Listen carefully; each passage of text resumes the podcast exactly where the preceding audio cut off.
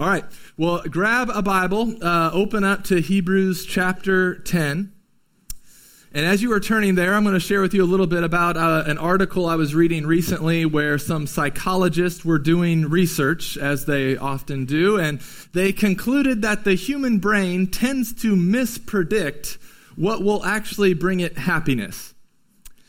And I'm not sure if you really needed research to figure that out, but they did, and that's what they found. They found that humans oftentimes wrongly assume what will bring us happiness. We oftentimes think that if we achieve or obtain a certain things in our life, then we will find happiness or then we will be fulfilled. It's kind of this if then perspective. Like, if I get a new car, if I get a new job, if I get a new toy, then I'll be happy and fulfilled. And the reason that then when we get those things, that that doesn't actually make us happy and fulfilled is because when, when our brain experiences success, it will then move the goalposts from what success looks like.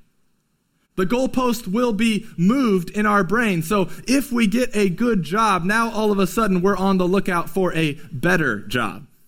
Uh, if we get a good house, now all of a sudden we're dreaming about, thinking about, planning for a better house. Or if maybe you already have kind of the best of the possessions that you can get, uh, now the work kicks in of trying to make those possessions last as long as possible. Right? We want our possessions to now last forever. For example, uh, something people have been doing and getting more into is freeze drying their pets. I'm not sure if anyone in here has been a part of that. Uh, it's okay if you have, all right? Uh, but, but for the reasonable price of a few thousand dollars, you can send your small pet in a cooler uh, to a shop in Pennsylvania where they use extremely cold temperatures and vacuum pressure to remove all the moisture from an animal's tissue to stop the decomposition process and leave the animal looking exactly as it did on the day it died. Freeze drying your pets. And so if you want your pet to last forever, you now have some options, right? I mean, you can, you can freeze dry them. And the owner of one of these shops was saying he was so surprised because he actually spends more time counseling people than, uh, than freeze drying their pets.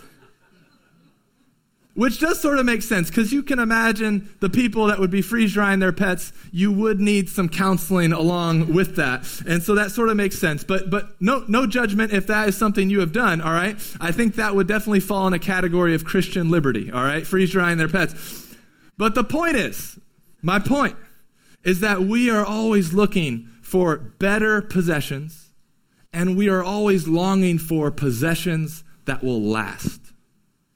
We are. We are a people always looking for better possessions and always longing for possessions that last. And that desire, that longing, was meant to lead us to, in fact, find a better and abiding possession.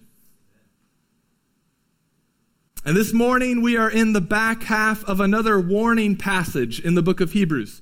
Last week, Pastor Gary, he preached the first part of the warning. It was a strong warning of God's coming judgment for those who have rejected Christ. But now our author is going to shift gears a little bit and come alongside that strong warning of judgment and provide some reassurance and encouragement for the true believers in the congregation. And so, as we look at that this morning, what I'd propose to you is that as Christians, many of us forget the better and the lasting possession that we have. And as a result, we don't live courageously by faith, but instead we live timid, cowardly, anxious lives, retreating from the mission that God has called us to. But, church, now is no time to retreat. Now is no time to lose heart. And if we remember that we have a better and abiding possession, then we will courageously live by faith. If we remember we have a better and abiding possession, then we will courageously live by faith. So let's pray. Let's ask for the Lord's help as we look at his word. Father God, we do thank you for your word. And we ask, Holy Spirit, that you would give light to your word this morning. We ask that this would not fall upon deaf ears, God. We ask that we would receive your word well this morning. Lord, we ask for you to help me as I preach it and proclaim it, help it be clear. And Lord, we ask then for all of us that we would receive it well, that we would enjoy you, that we would learn more about you, that we would be stirred up to a love for you. So I ask that you would help me make much of you this morning. In Jesus' name, amen. All right, Hebrews 10, verse 32. Here we go. But recall the former days when, after you were enlightened, you endured a hard struggle with sufferings, sometimes being publicly exposed to reproach and affliction, and sometimes being partners with those so treated. For you had compassion on those in prison, and you joyfully accepted the plundering of your property, since you knew that you yourselves had a better possession and an abiding one. Let's stop there. We've just been warned of coming judgment in the verses preceding this. We've once again been exhorted to press on in the faith. And now our author is going to encourage the faith of the people by telling them to remember some things. All right, if you want your faith to be strengthened, he's, he's going to call them to remember some things. But he notice he doesn't tell them to remember the good old days. I mean, that's how we like to encourage people, right? That's, that's what I like to have you call to mind. Like, we want to remember the good old days. I mean, remember, you know, remember the days when Y2K was all we had to worry about, right? Like our, most of our problems seemed so far away at that point. I mean, I mean, all we had to worry about was whether or not the computers could make the jump from 1999 to 2000. Right? We, we knew they had the, the power for Minesweeper and Solitaire, but we weren't sure if the calendar could make the jump. Right? Those were simpler times. Remember the good old days.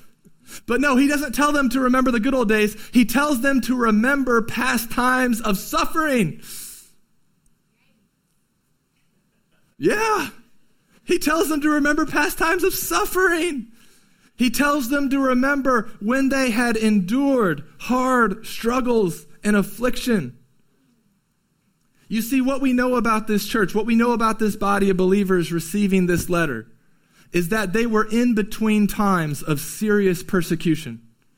They had persecution coming their way. They had more in the future, but they had already experienced some of it.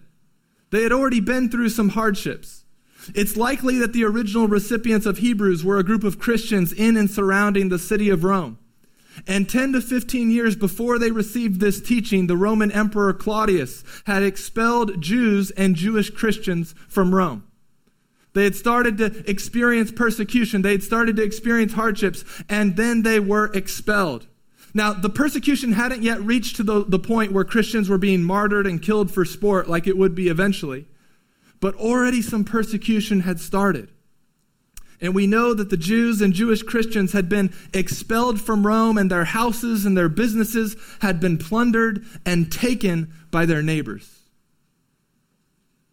I mean, can you imagine the crisis and the chaos of being expelled from your home and being expelled from your city.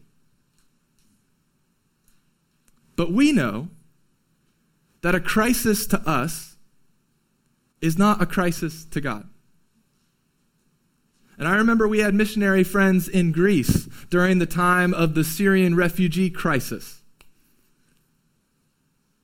people were literally showing up on the shores of Greece, on their shores, needing to hear the good news of the gospel. People that before that time Christians couldn't easily always get to were now showing up on the doorsteps of Christian homes, needing to hear and experience the good news of the gospel. I'm not sure in God's eyes that was a crisis. That was the Great Commission being accomplished. And in, in, fact, thinking through this, this expulsion of some of the Jews and Christians in the city of Rome, the church in Corinth actually benefited from it. And a young up and coming preacher named Apollos benefited from it and could thank God for this crisis that happened in Rome because, uh, because what we learn is that God, through this, had sent Aquila and Priscilla to Corinth. In Acts 18, verse 2, uh, which we'll have up on the screen, speaking of when Paul arrives in Corinth, it says, And he found a Jew named Aquila, a native of Pontus, recently come from Italy with his wife Priscilla, because Claudius had commanded all the Jews to leave Rome. And so my point is that what had probably really seemed like a crisis to the Christians and the Jews in Rome, God was working in and using to not only plant and flourish a church in Corinth, but to instruct Apollos, and all these blessings were coming about. This was not a crisis to God. Disciples get made, churches get planted in the midst of a human crisis. And so, this group of believers, they'd already experienced some hardships, they'd already experienced some affliction, and they're told to remember those days that they endured. Remember the days you endured. That word endured in verse 32 is a word that is often used in reference to war.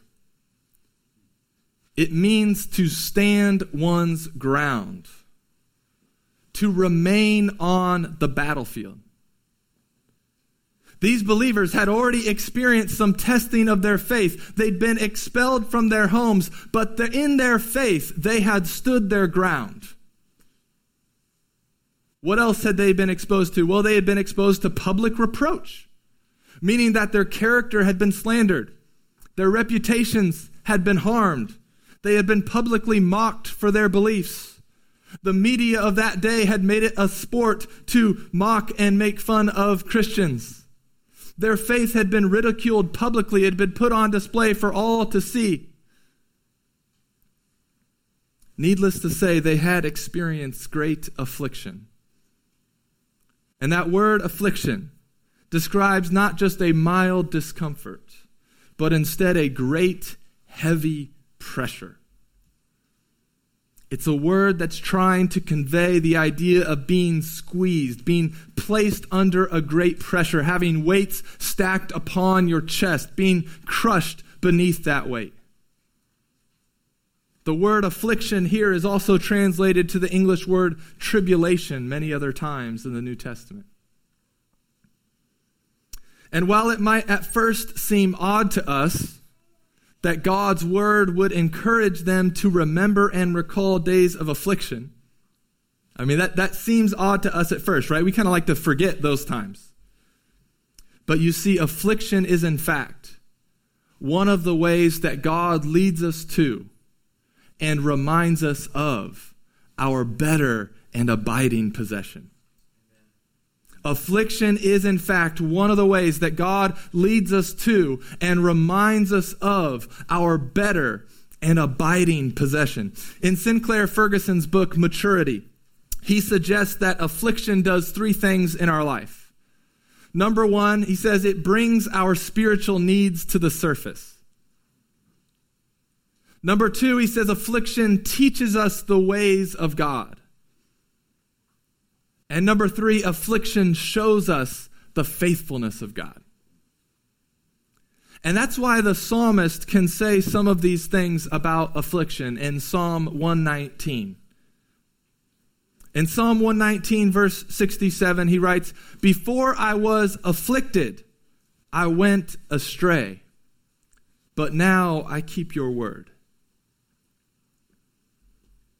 In verse 71, he writes, It is good for me that I was afflicted, that I might learn your statutes. Verse 75, I know, O Lord, that your rules are righteous, and that in faithfulness you have afflicted me.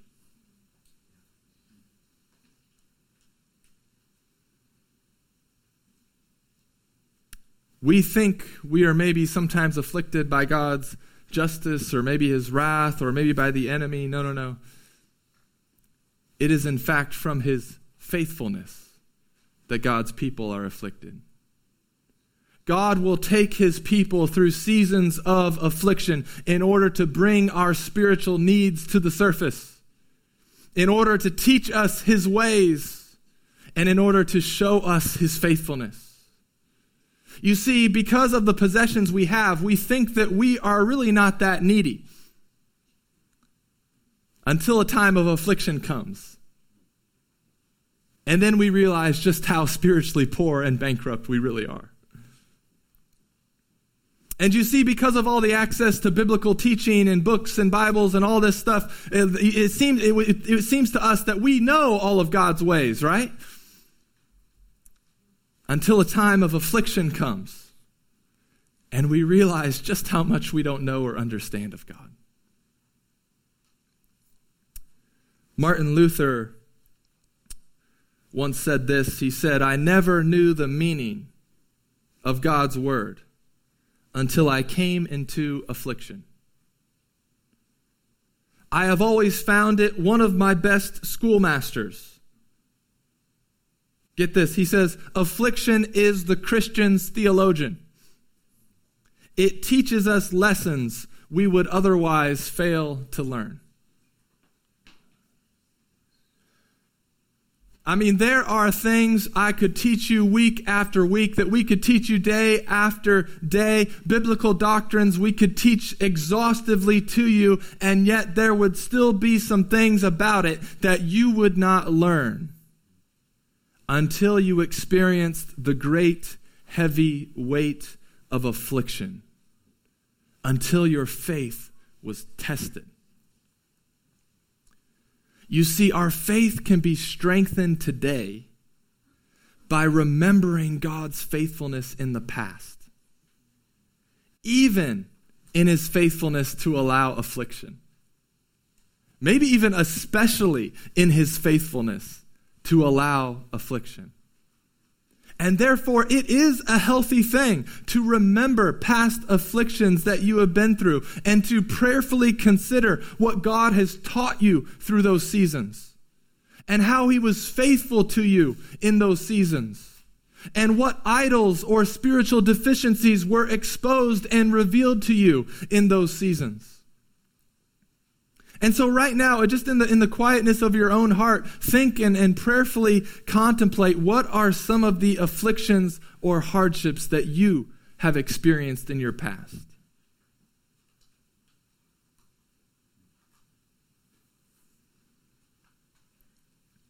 And we'll talk and we'll share more about these in our city groups this week. But it is a good and healthy thing to prayerfully remember your former days of affliction. Well, what about our kids? We've got a lot of kids in here. Kids, listen up. It's your time, all right? I mean, how, just think to yourself, kids, like, how do you remember past times of affliction? I mean, I, I know most of the kids in here, you've had a, a pretty good life so far. Not much affliction, probably, for you. Uh, sitting through these sermons does not count as affliction, okay?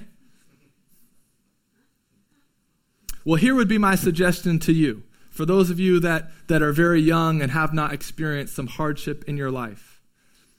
I would encourage you to go read Christian biographies, to go read about your brothers and sisters in Christ who have experienced great afflictions. Go ask your parents to get you some good Christian biographies. We even have uh, one of our resources out in the lobby. It's, it's titled Filling Up the Afflictions of Christ right? It's, it's three short biographies. Go read God's Word. Go read Hebrews 11 that we're jumping into next week, and we're going to spend a month or two in Hebrews 11. Go read about some of those characters and, and the ways that they endured and they, they persevered through afflictions. Listen to stories of your parents and other people in your city groups.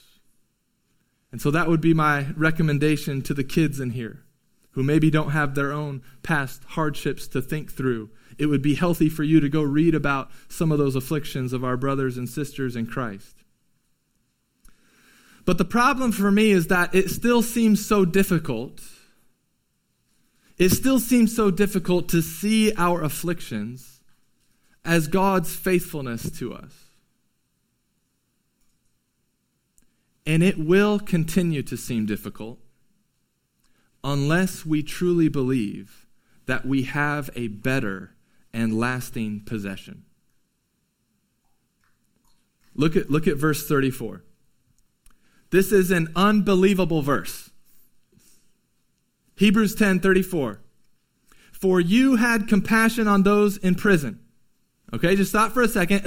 Especially in that time, prisoners were really reliant upon the church. Okay, if you knew a brother or sister that got thrown into prison, they were not eating unless the church went and took them food. Okay, but it was also dangerous to go visit them in prison because now all of a sudden you were getting associated with them, right?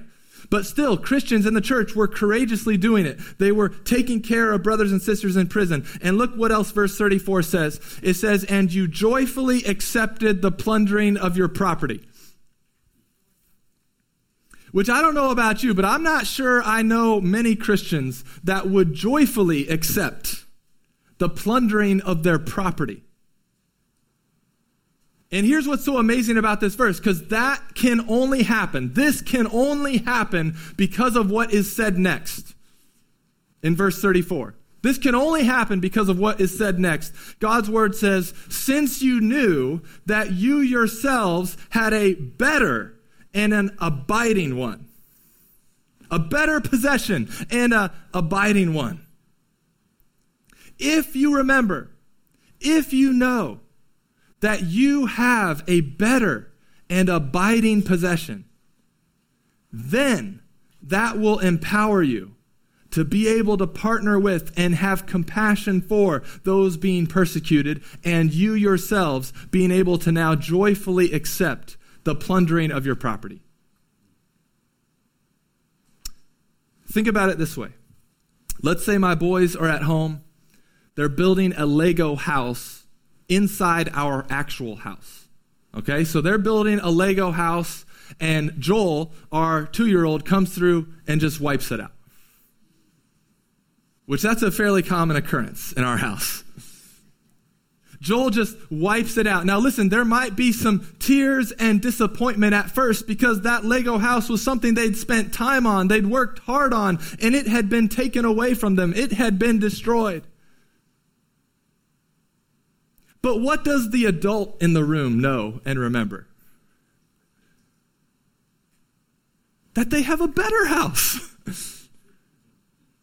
and a house that is actually going to last. Yes, it's sad to see that little house go, but but but you in fact have a better possession. You have one that no weak toddler could destroy, despite them sometimes feeling like they're trying to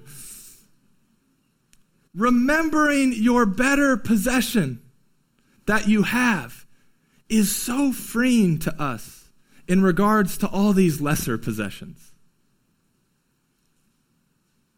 But the question is well, what is this better and abiding possession that we have? And I think Paul's letter to the Philippians it helps shed some light on this. We'll have this passage up on the screen, but in Philippians, this is where Paul is writing uh, to the Philippians. He's telling them how uh, if anyone should have confidence in what they possess and in and of their own strength, it's, it's Paul, right? I mean, he's had the best training, he's had the best education, he's been a Hebrew of Hebrews. And then Jesus shows up, reveals himself to him, tells Ananias, hey, this guy is going to have to suffer a bunch for my name. And now, this Paul, who had every reason to boast in himself, has been brought to the place that you and I need to be brought to this morning. We need to be brought to the place where we really see who our better and abiding possession really is. And that's where Paul is at in Philippians 3, verse 8. And he writes, Indeed, I count everything as loss because of the surpassing worth of knowing Christ Jesus my Lord for his sake I have suffered the loss of all things and count them as rubbish in order that I may gain Christ and be found in him There's that language of union with Christ, to be, found in Him, not having a righteousness of my own that comes from the law, but that which comes through faith in Christ, the righteousness from God that depends on faith. That I may know Him in the power of His resurrection and may share in His sufferings, becoming like Him in His death, that by any means possible I may attain the resurrection from the dead. Oh, church, Jesus is your better possession. Nothing compares to the surpassing worth of knowing Him and being found in Him, being united to Him. For every spiritual blessing that flows to you, flows to you because you are in Him. You have been justified or declared right with God because you are in Christ. You have been adopted into God's family as a son or daughter because you are in Christ. You have been reconciled to God because you are in Christ. You have been sanctified, set apart, purified because you are in Christ. You can now endure sharing in his sufferings because you are in Christ. You have died to sin because you are in Christ, and you have been raised to eternal life because you are in Christ. I really, I set you guys up for that one. I, I, I, I could have taken it for myself and I, I led it to you. All right, let's try it again. And you have been raised to eternal life because you are Amen. Christ is our better possession, and you are His, and He is yours. So much so that God's Word tells us we are in Him. And so, what does this mean for us moving forward? Like, if Christ is our better and abiding possession, how must we face future affliction, persecution, and hardships that are ahead of us? I mean, yes, we've kind of covered the importance of remembering the past ones, but what does this mean for how we go forward into the future? Look back at Hebrews 10, verse 35. Therefore, do not throw away your confidence, which has a great reward. For you have need of endurance so that when you have done the will of God, you may receive what is promised. For yet a little while, and the coming one will come and will not delay. But my righteous one shall live by faith. And if he shrinks back, my soul has no pleasure in him. I love verse 39. But we are not of those who shrink back and are destroyed, but of those who have faith and preserve their souls. So, in light of our better and abiding possession, how do we move forward? Therefore, do not throw away your confidence. Do not shrink back. To shrink back means to be timid and to retreat. And this was the temptation of the original audience and for us as well, right? To turn back. To turn back to Judaism. To turn back to paganism. To turn back to moralism to go back to the temple and start making sacrifices instead of trusting Christ's sacrifice. But, church, I plead with you this morning do not turn back. Do not throw away your faith to avoid some of the upcoming afflictions and persecutions. It won't be worth it. You have a great reward coming. You have been offered salvation and eternal life with God through faith in Christ. Do not shrink back. Do not retreat. Judas shrank back. He had been exposed to the light of this world. He had been called, and yet he retreated. He abandoned his post. He did not endure. On the other hand, the reformer Hugh Latimer knew a thing or two about not shrinking back. A story is told of him when he served as a chaplain to King Henry VIII. And in one of Latimer's sermons, he offended King Henry. And so he was told in the week, the next week, that he was to apologize to King Henry before he preached his next sermon. And I know most of us aren't used to living in uh, monarchy or things like that, but when the king tells you to apologize, you apologize. And so on the following Sunday, he gets up to preach, and he starts by addressing himself in the third person which is typically something I do not recommend to you. Uh, but he was one of the reformers, so we're going to give him a pass on this, all right?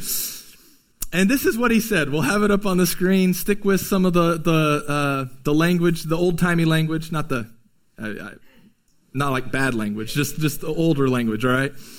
And he says this right. Stands up to preach. The king has asked him to apologize before getting into his sermon. He says, "Hugh Latimer, dost thou know before whom thou art this day to speak?" To the high and mighty monarch, the king's most excellent majesty, who can take away thy life if thou offendest. Therefore take heed that thou speakest not a word that may displease. But then consider well, Hugh, dost thou not know from whence thou comest, upon whose message thou art sent?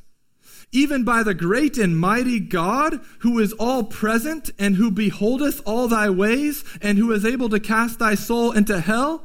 Therefore, take care that thou deliverest thy message faithfully.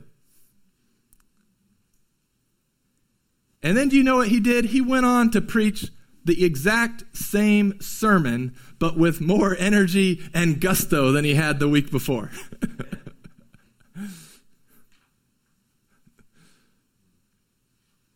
I would say in that moment, Hugh Latimer did not shrink back. He did not timidly retreat. And it did not get him any book deals or praise from the ruling class. If you know anything about Hugh Latimer, he eventually he gets burned at the stake. Not, not actually by Henry for that, but by Queen Mary when she comes into power. Do not shrink back. Now, my desire for sharing that with you is to show you one small example of the courage required of Christians throughout the years. And it's important for us to know and to see and hear of some of these examples, both in our Bibles and in our history books, because we are coming out of a season where it has not required much courage to be a Christian. And we do live in a time and a culture where some who in the past had professed Christ when it seemed to be advantageous to do so, they are now shrinking back. But, church, those who have Christ as their better and abiding possession, they don't shrink back. I mean, those who claimed Christ for a time, when they saw some advantages they thought they, he might bring them, they can easily shrink back when hardship or affliction comes. But we need to know of these courageous examples because courage will be required of every Christian in here this morning men, women, and children. However, I hesitated to even share some of these a courageous story with you. Because I fear that sharing a story like that will get some of you so psyched up to go fight someone on Facebook or go have permission to be a jerk to someone or to start talking of yourself about yourself in the third person. And I'm not giving permission for any of those things.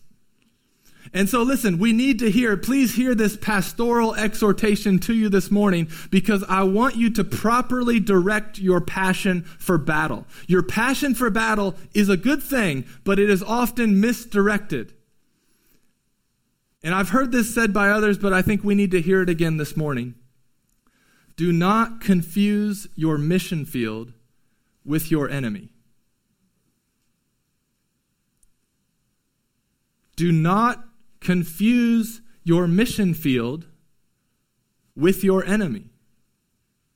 When Paul is gearing up the Ephesians for battle, he reminds them and he gives them the imagery of putting on the armor of God. And he says in Ephesians 6, verse 12, he says, For we do not wrestle against flesh and blood, but against the rulers, against the authorities against the cosmic powers over this present darkness, against the spiritual forces of evil in the heavenly places. You see, if Christ is not your better and abiding possession, everything gets out of whack. Everything gets out of focus. If America is your better and abiding possession, and for those of you that don't know me, I love America. I really do. I'm grateful to live here. I pay taxes. I think we need to be good stewards of our American citizenship. But if America is your better and abiding possession, your focus will be so out of whack that I don't think you'll be able to see who your ultimate enemy really is. If America is your better and abiding possession, people that sit across the political aisle from you start to look like the enemy. And listen, our real enemy would love for you to think that. But if Christ is your better and abiding possession, now you can see America as your mission field. And you can see Satan and his evil spiritual forces as the real enemy and we know how to defeat our real enemy. Revelation 12, verse 11, it says, And they, speaking of the church, have conquered him, speaking of our real enemy, by the blood of the Lamb and by the word of their testimony, for they loved not their lives even unto death.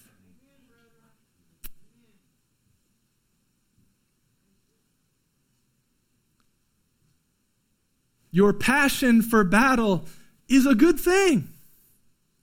But know who our real enemy is, and we overtake the gates of hell by preaching the gospel to, the, to our nation and to the nations, and calling them to repentance of sin, and calling them to faith in Christ, and then prayerfully watching the Holy Spirit apply the blood of lamb of the Lamb to more and more people. Church, the blood of the Lamb, the message of the cross, is your conquering weapon.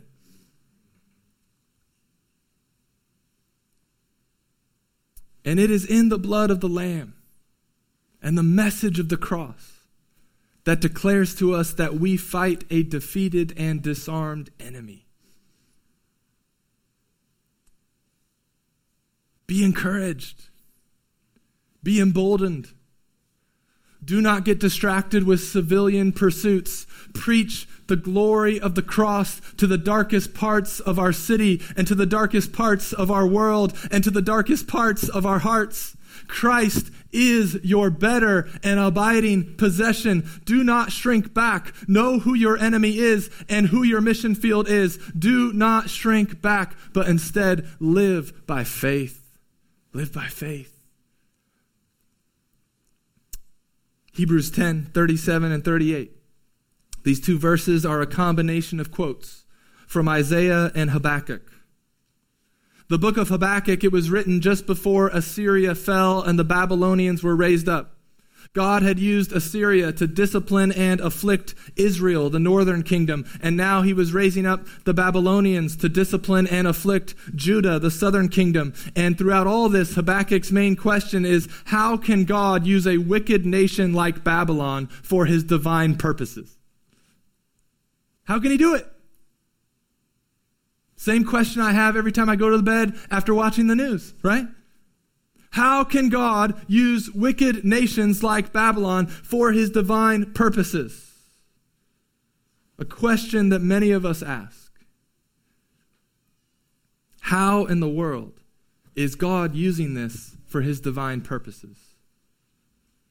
And so, by our author quoting Habakkuk, we learn what the people of God do when the nations rage and when evil is still at work and when afflictions are still a normal part of the Christian experience, and when courage is required, we learn from this quote that we do not shrink back and retreat, but instead we live by faith. We live by trusting in and depending upon and resting on Jesus, our better and abiding possession, who is the coming one who will come. The coming one will come. Verse 37 the coming one will come. We live by faith. And that verse, the righteous will live by faith, it's really going to catapult us into the rest of the book of Hebrews in the rest of the verses to come in Hebrews 11. And so we're going to go into more detail that into that into the weeks to come is what does this really look like for the righteous to live by faith? But listen, if Jesus is not your better and abiding possession, you will be prone to retreat. If the coming one coming in verse 37 sounds more like bad news than good news to you, Jesus might not be your better and abiding possession. But can't you see how your longing for a better and abiding possession was meant to lead you to Him? Can't you see how your past afflictions and hardships were showing you and revealing to you just how spiritually poor and needy you were and how abundantly rich and generous He is? Don't shrink back, dear church.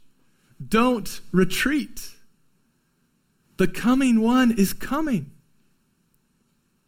And if Christ is your treasured possession, you will endure. He wins the battle in the end. The coming one will come. The coming one will come. But there's going to be some pain and affliction for us along the way. C.S. Lewis, I'm going to close with this. C.S. Lewis, in his book Mere Christianity, he describes this truth about the coming one coming and there being afflictions and pain along the way. He describes this truth in such an illustrative and imaginative way as only, as only C.S. Lewis can. And he says, Imagine that you're living in a house and God comes in to rebuild the house. Okay, some of you have done home renovations, right? You've had those things happen, all right? But let's say God comes in to rebuild the house. And at first you understand what he's doing. Like you, you knew there was a leaky faucet over there, and so he starts fixing that leaky faucet of lust that you knew was an issue. You knew, you knew it needed fixed up. Uh, you knew that there was some flooring of unforgiveness and bitterness that needed to be ripped out and replaced. And so God starts doing all that. And it makes sense at first because you knew there was some work that needed to be done. I mean, that's why you showed up to church in the first place. You knew there were a few things needed kind of tuned up and fixed up.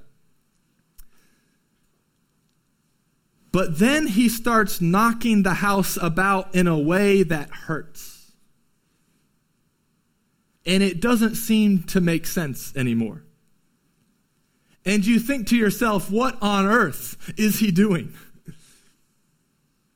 And Lewis then explains, you see that it is God. God is building quite a different house from the one you thought. He's throwing up a wing there, putting up an extra floor there, running up towers, making courtyards. You thought you were going to be made into a decent little cottage, but he is building a palace because he intends to come and live in it himself.